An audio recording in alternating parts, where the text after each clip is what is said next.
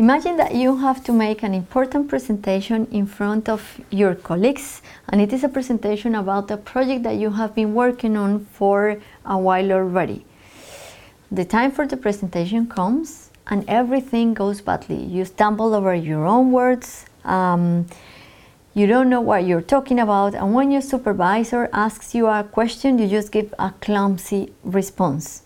Sounds familiar? This is called shame. That horrible feeling that arises when this happens is called shame. Shame is part of what we call the moral emotions and the social emotions. It is an emotional experience that arises when you fail to meet expectations from others and you're left with a negative self image that makes you perceive that you're looking inferior or weak to the eyes of others. Now, importantly, shame may not only arise when it is you who makes an action uh, in front of others, but it may also arrive when someone from our group makes an action that makes you believe and think that you are left with a bad image.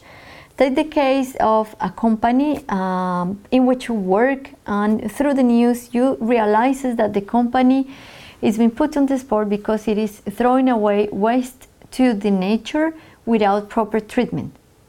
This may make you feel ashamed, and if you have strong environmental principles, this may lead you to feel even more ashamed. So, shame may arise for individual or collective actions.